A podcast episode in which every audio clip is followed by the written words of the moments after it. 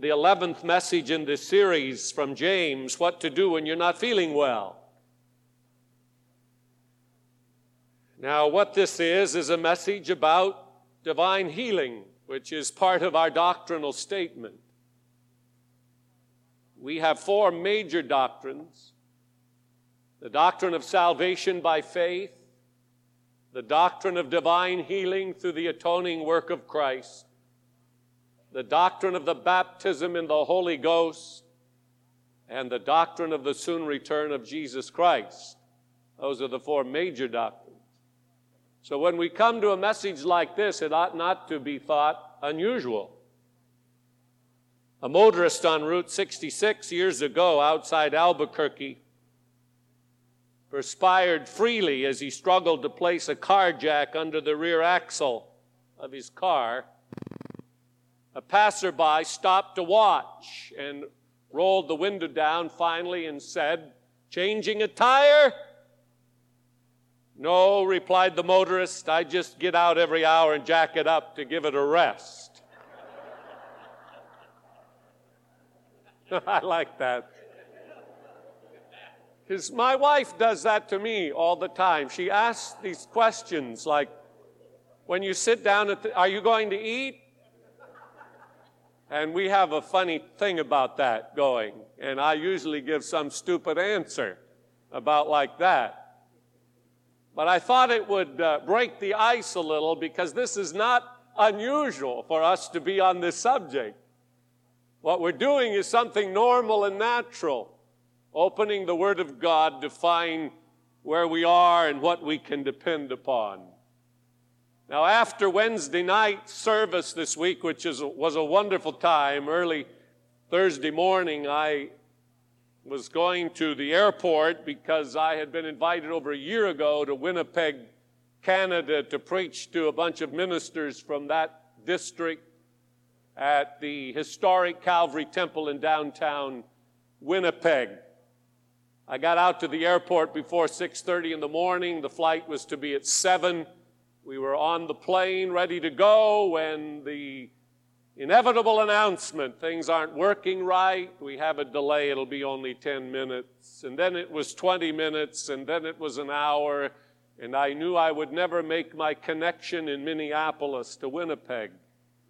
The flight was finally canceled. I went down and saw to see what I could do, and I had to wait five hours for a flight to Denver and then a flight to Minneapolis. And then in Minneapolis, the plane broke down again. And I sat four more hours in Minneapolis and arrived at my room in Winnipeg at 1:15 in the morning. I missed the evening service which I was to preach. They just adjusted the schedule so that I would take the person's place early morning where he was supposed to speak, we just shifted, so I did get in my six slots. Yesterday, I was preaching in Winnipeg, Canada. It's a long ways from here. But I wanted to tell you that, to tell you it's first of all not all what you think it is. It's not all just excitement and fluff there's a lot of pain to it. But I stood at Winnipeg behind a pulpit that F.B. Meyer preached from, and Dr. Buntain preached from, and Dr. Ward, A.G. Ward, preached from. Some of the great old saints preach from that pulpit that I got to preach to hundreds of ministers and their wives from the last couple of days. And I felt the same anointing of God that I know they felt. And I saw the Holy Spirit come to touch leaders that I believe will affect their nation in the days ahead, should Jesus tarry. And in part of my presentation yesterday, I said, I want you to go back and do what I'm going to do. Go back to your pulpit and preach the Word. What the people need is the Word. They don't need some newspaper report. They need the Word. And in the Word, there is the message of salvation from your sin. There is the message of healing from your sickness and your diseases. There is the message of power through the baptism in the Holy Spirit to witness and to live in this confused time. And there is the blessed hope, the imminent return of our Lord Jesus Christ. If things haven't gone well for you this week, don't sweat it. All of this is true, and you are a winner through Jesus Christ. You're not a loser, you're a winner. Hallelujah. There was nothing more apparent in the ministry of Jesus than the concern he had for the sick and the needy. Everywhere he went, he healed the sick and he raised the dead, and he said, They that are whole don't need a physician, it is they that are sick. And he conducted a three year healing campaign. Now, if you don't believe that, just open your Bible to Matthew chapter 4. One of the great verses of the Gospels is found in Matthew 4. Verse number 24.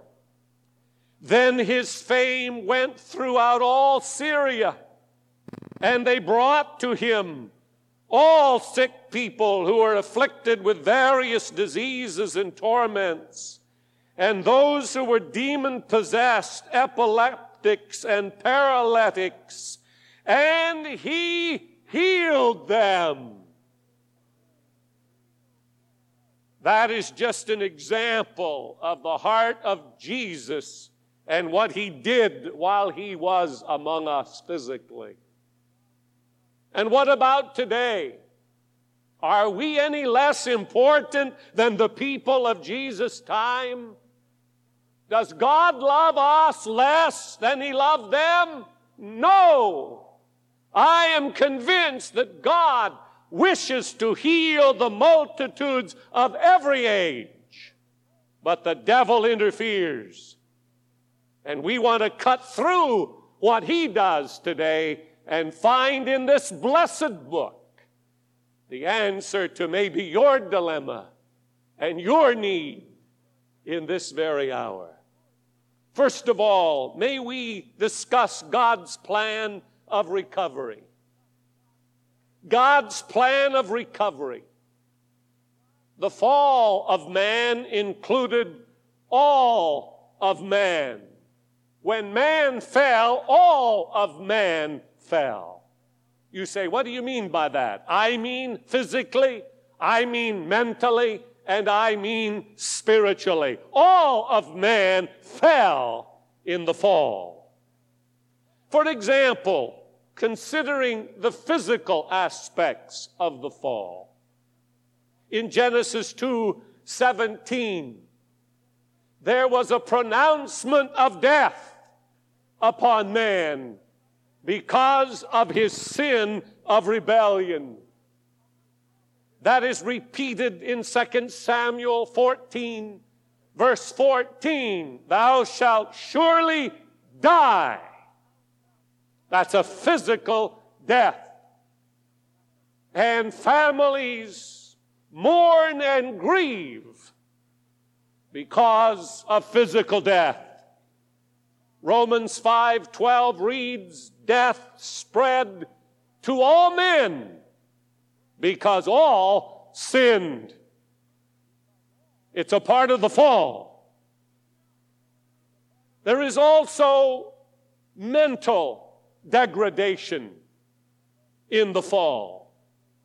Genesis 6 5 speaks of the thoughts of his heart. Man's thoughts became degraded in the fall.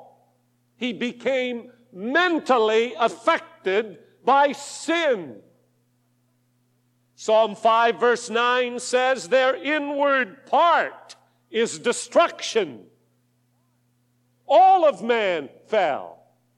So it is no wonder that people are sick, even unto death.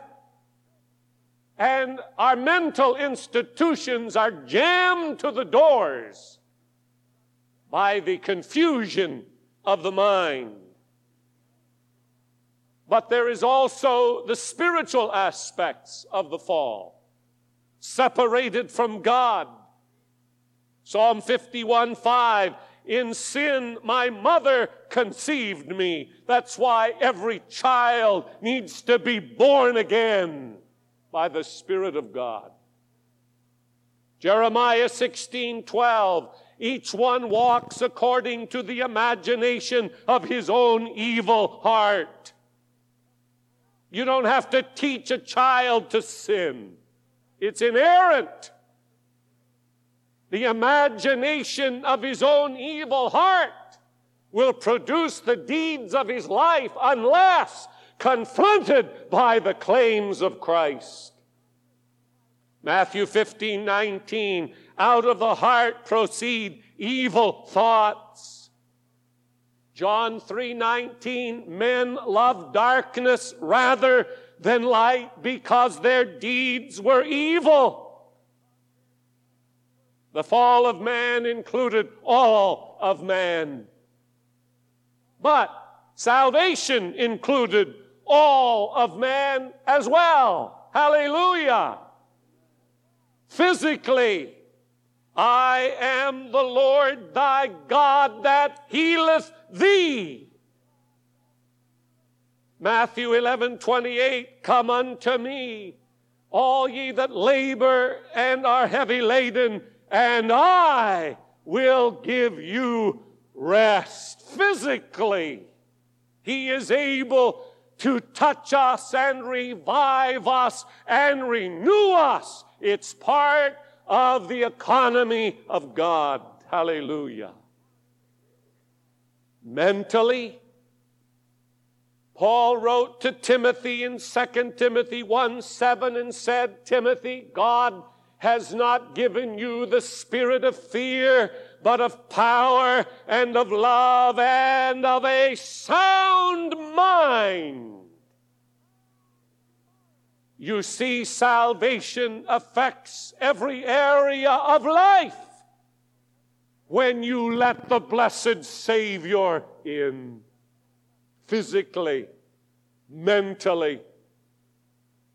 A psychiatrist came to a ministerial meeting that I was in on one occasion. And in that meeting, he said to us, I have been dealing with a man for four years at $250 a month. It took me four years, he said, to get him to say one word. He said, Gentlemen of the clergy, I had never encountered demonic power before. But I'm here to tell you, I believe in demonic power.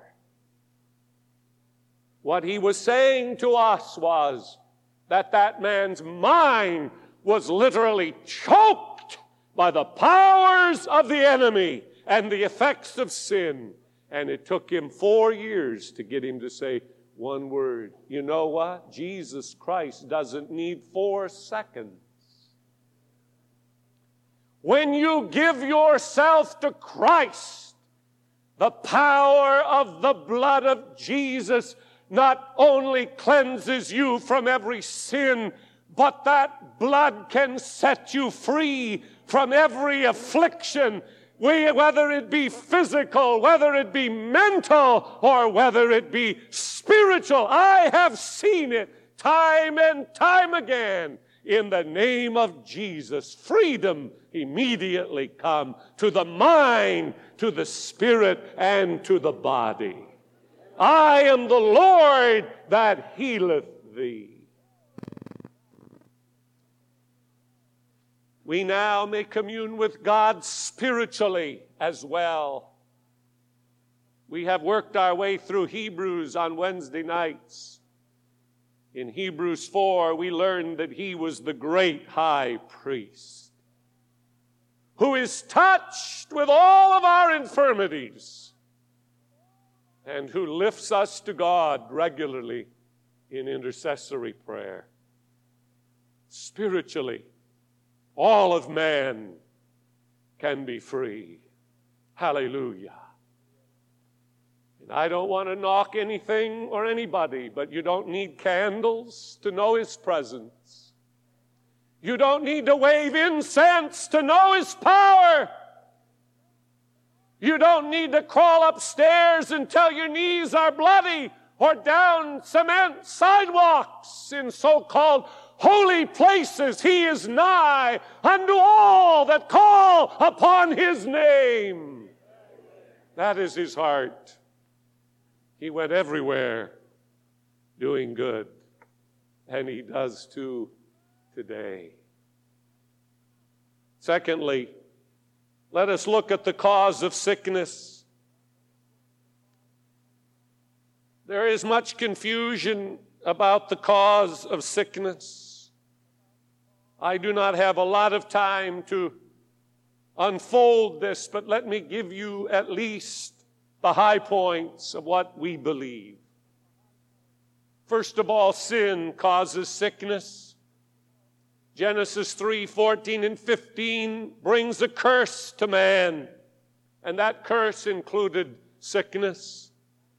Because all have sinned and come short of the glory of God, sickness is passed from one generation to another. We cannot get away from it. It's part of the curse that was pronounced upon this world, and it will be among us until the Savior returns to establish His kingdom when things will be, thank God, reversed. But not all sickness is due to sin. That's the second thing that you need to know. Job is an example. Job did not sin. He was a righteous man. He eschewed evil, the old Bible says. It just means he hated it. And he was a godly man. Even the devil noticed it. But he said to God, Take the fence down and we'll see how holy he is. And so God said, All right, but you can't kill him. But he afflicted him. It was not because of his sin, it was to show the devil that there was someone who believed and would conquer. Lazarus died from a sickness, not because of sin, but to portray to the people the resurrection power of Jesus Christ. He used it for his glory. Dorcas in Acts 9:36 died, was raised back to life, but it says of her, she was full of good works and charitable deeds. Her sickness that led to death was not because of sin. The blind man in John 9, verses 1 through 3, the people said, Who did sin, this man or his parents? And Jesus said, Neither, but that the works of God might be manifest in him. And what about little infants? They're innocent. They do not get sick because of their sin. They get sick because sin is among us and the curse is among us and it's a part of this world. Thirdly, sometimes sickness comes by lack of care. Our bodies are the temples of the Holy Ghost, but we don't treat them that way. We don't diet right. We don't rest right. We don't devote right. We don't exercise right. And we wonder why we break down. If you were from the Northwest, where I came from, you would recognize the name of Fred Hutchinson. Fred was a great athlete. and a part of the Pacific Northwest scene. At 45 years of age, this renowned man died. I remember it.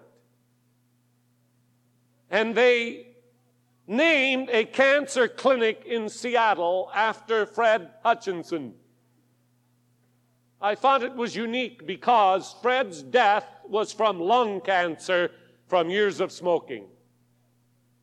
The lung cancer finally worked its way into his chest, and at 45 years of age, this renowned citizen died, and they named a cancer clinic after him. I thought that was ironic because they certainly, by that, were not suggesting his habits. I'm here to tell you that much sickness comes because of the way we live. Now, God is merciful and God is gracious, and He overlooks our stupidity many times and says, In spite of you, I'm going to touch you. Now do it right. Do it right. So if you're doing it wrong, I only have a moment to tell you He loves you and His power is still available to you and He will touch you, but He wants you to do it right. Stop the nonsense.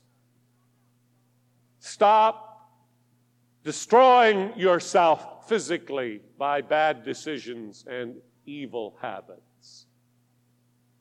Sometimes, by lack of care, sickness comes.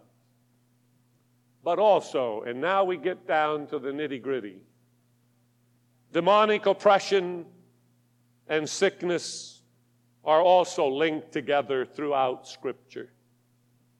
You cannot get away from this in Matthew 8, 28 through verse 33, two demon possessed men came to Jesus. It is most interesting to see the symptoms in these passages of Scripture that Jesus dealt with. Matthew 8, if you will, look at it with me at verse 28. There met him two demon possessed men. Here's the first sign exceedingly fierce. Do we see that anywhere today? It's all around us. How could people do the things they do except that they were possessed by the devil himself who comes to destroy? Exceedingly fierce. No one could pass that way. And suddenly they cried out, What have we to do with you, Jesus, you Son of God? Have you come here to torment us before the time? Now, how did the Lord deal with it? There was a herd of many swine feeding. So the demons begged him. See, the demons know who has the power. The demons begged him, saying, If you cast us out, permit us to go away into the herd of swine. And Jesus just said, Go! You never saw such a flurry in all your life. They went into the herd of swine, and the whole herd ran violently, violently down the steep place into the sea and perished. Now, friends, there's an insight into civilization today in that passage. You'll find it in Mark, the fifth chapter, verses 1 through 6 as well. Only here, it says there was one man, he came out of the tombs, he was naked, he was bound with chains, although the chains could not hold him. They broke in pieces, verse 4. No one could tame him. He was like an animal. He was night and day in the mountains and in the tombs, crying out and cutting himself with stones. But when he saw Jesus, he worshiped him. Hmm. You see, there are times when people affected by demonic power have enough sense to recognize the presence of God and can actually worship Him at the same time. And he cried out with a loud voice and said, What have I to do with you, Jesus, Son of the Most High God? I implore you by God that you do not torment me. Jesus said, Come out of the man, unclean spirit. The Bible says a legion of demons came out of that man, and he was clothed and in his right mind. Matthew 9, verse 32 is another example. And as they went out, behold, they brought to him a man mute and demon possessed. Now, I want to point that out. Just because somebody's mute does not mean they're demon possessed. There is an and in here. This man had a double problem.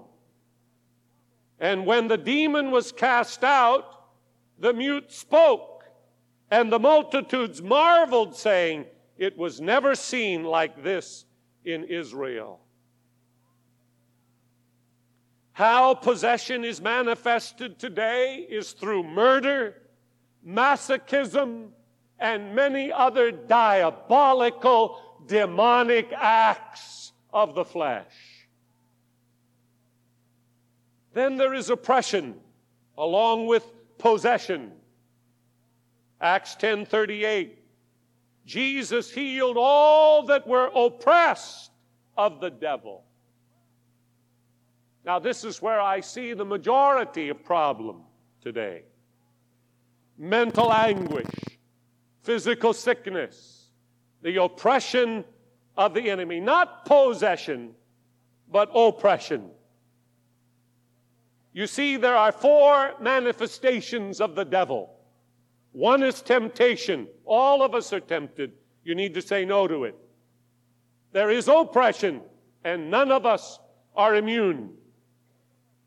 There is also, as we have pointed out, possession.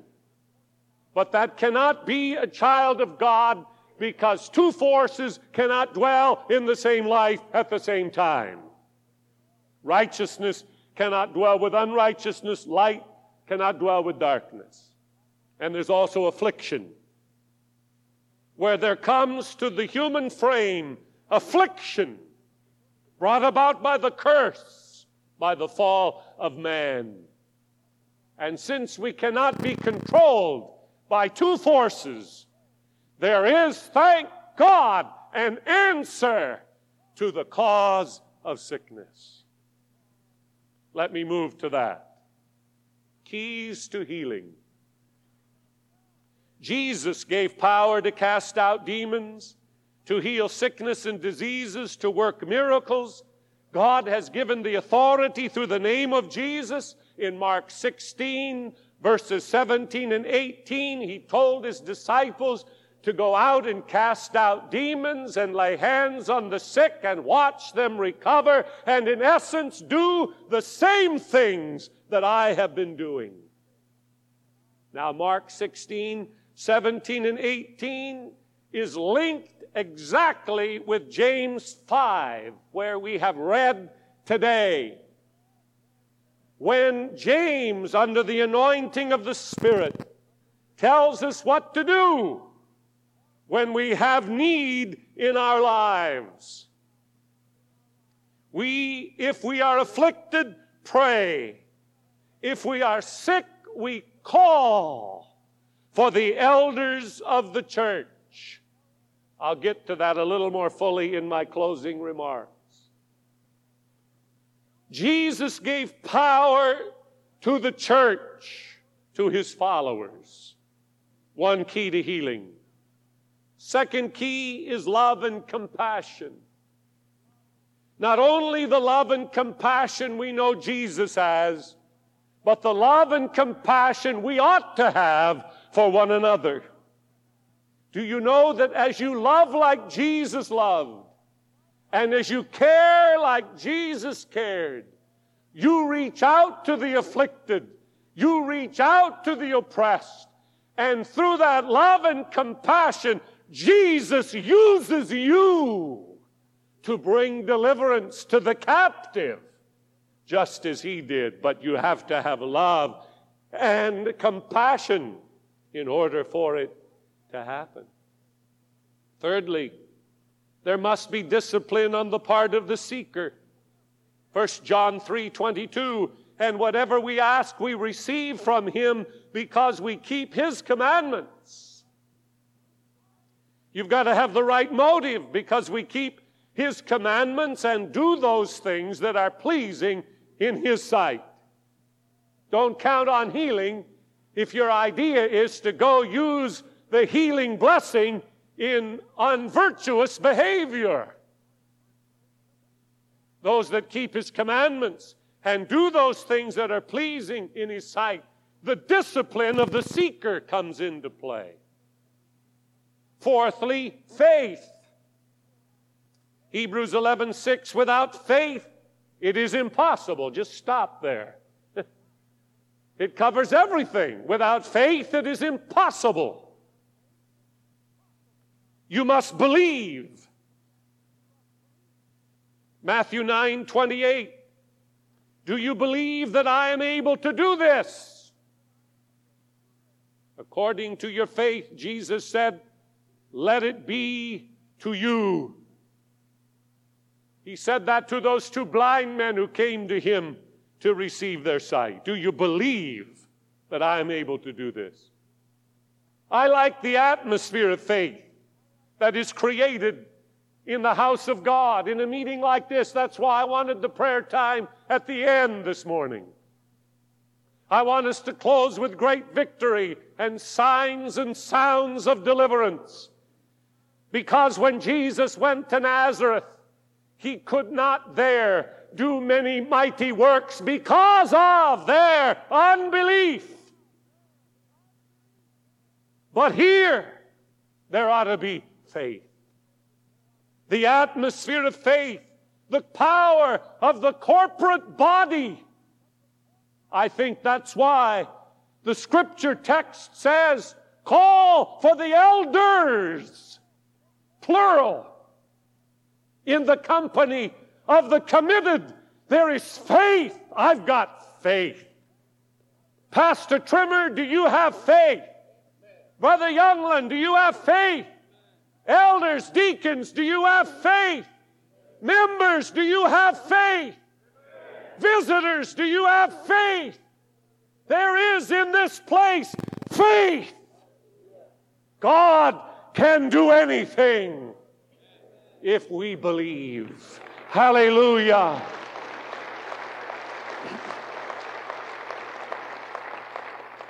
Brings me to the last point. Don't get nervous. We're going to make it.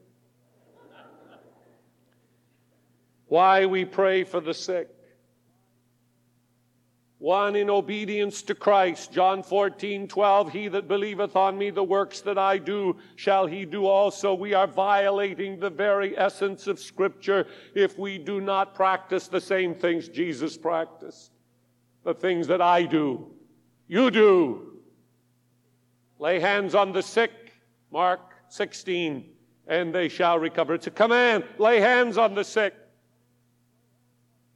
tragedy in Christian circles today that there are no prayer meetings for healing and deliverance, that ministers do not know what the anointing oil is and what the prayer of faith is. Here we know what the anointing oil is and what the prayer of faith can do. Here we believe what Jesus said lay hands on the sick and they shall recover. We believe what James said is an order call for the elders, lay hands on, anoint with oil, pray. I will raise them up. That's why we pray for the sick in obedience to Christ. We also do it because of God's evaluation of our bodies. 1 Corinthians 6 19 and 20 declares emphatically that our bodies are the dwelling places of the Holy Spirit. Now, friends, it's obvious you can glorify God more readily with a body free from pain, weakness, and disease. Right?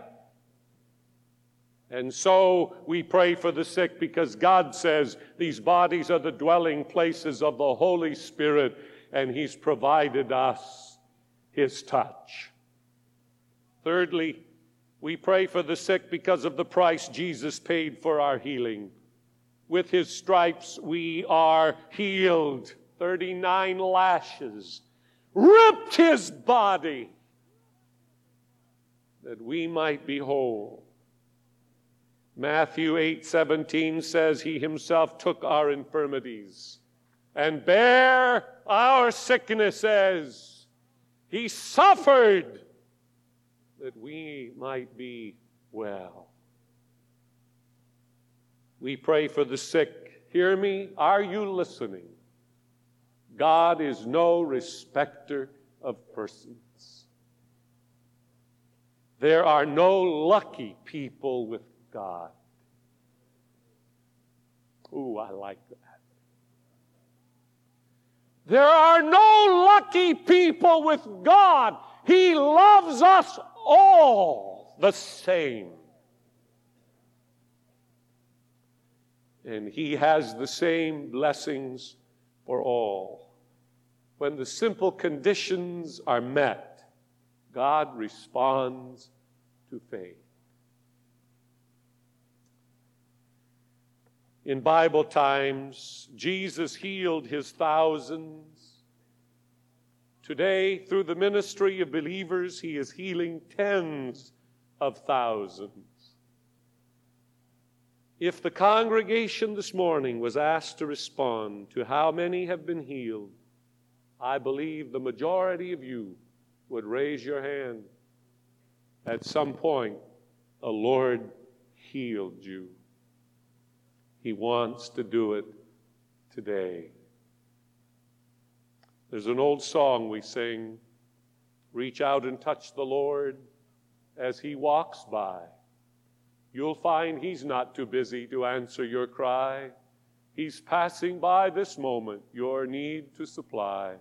Reach out and touch the Lord as He walks by. See, that's the picture of the Gospels. He moved about, and wherever he moved, people reached out and touched him, and he reached out and touched them, and thousands were healed. It's been a long time since I mentioned it, but my wife was diagnosed early in our ministry with a non functioning gallbladder she had been so sick, her cheeks were sunken, her eyes were dark, and I was chief cook and bottle washer with two babies in diapers, this one and another one. And it was not fun. Little church could hardly pay a salary of any kind, no insurance. The doctor ordered her the next day to the hospital for surgery. It was a Wednesday. It was winter. I remember bundling up the two boys warmly while my wife was lying in bed, unable to get up, sick as she could be. I said, We're going to go to prayer meeting. I'll be back as soon as I can. The next morning, she was to go to the hospital for surgery. In Wisconsin, her mother went to a prayer meeting too. In those prayer meetings, we prayed as we do all the time for healing. I went home as quick as I could, ran up the stairs, and when I walked through the bedroom door, I could not believe my eyes, for my wife was seated on the edge of the bed with a comb in her hand, combing her hair, and that coloring was gone from her eyes, and her cheeks had redness in them. And I said, What happened to you? She said, I don't know, but I was lying here in bed when suddenly I realized there was no pain. There was no more discomfort. And I decided to get up. The next morning, I called that doctor and I said, Doctor, we're not coming to the hospital today. Our physician, by the name of Jesus, has undertaken. He sputtered a bit and he said, Well, when she gets sick again, we'll at least know what it is. I want you to know it has not occurred again. It has not occurred again. Let him pray. Let him sing psalms. Call for the elders. Pray. Anoint with oil. The Lord will raise him up confess your trespasses one to another. The effective, fervent prayer avails much and pray again. That's the order. Have you got it? Let's stand.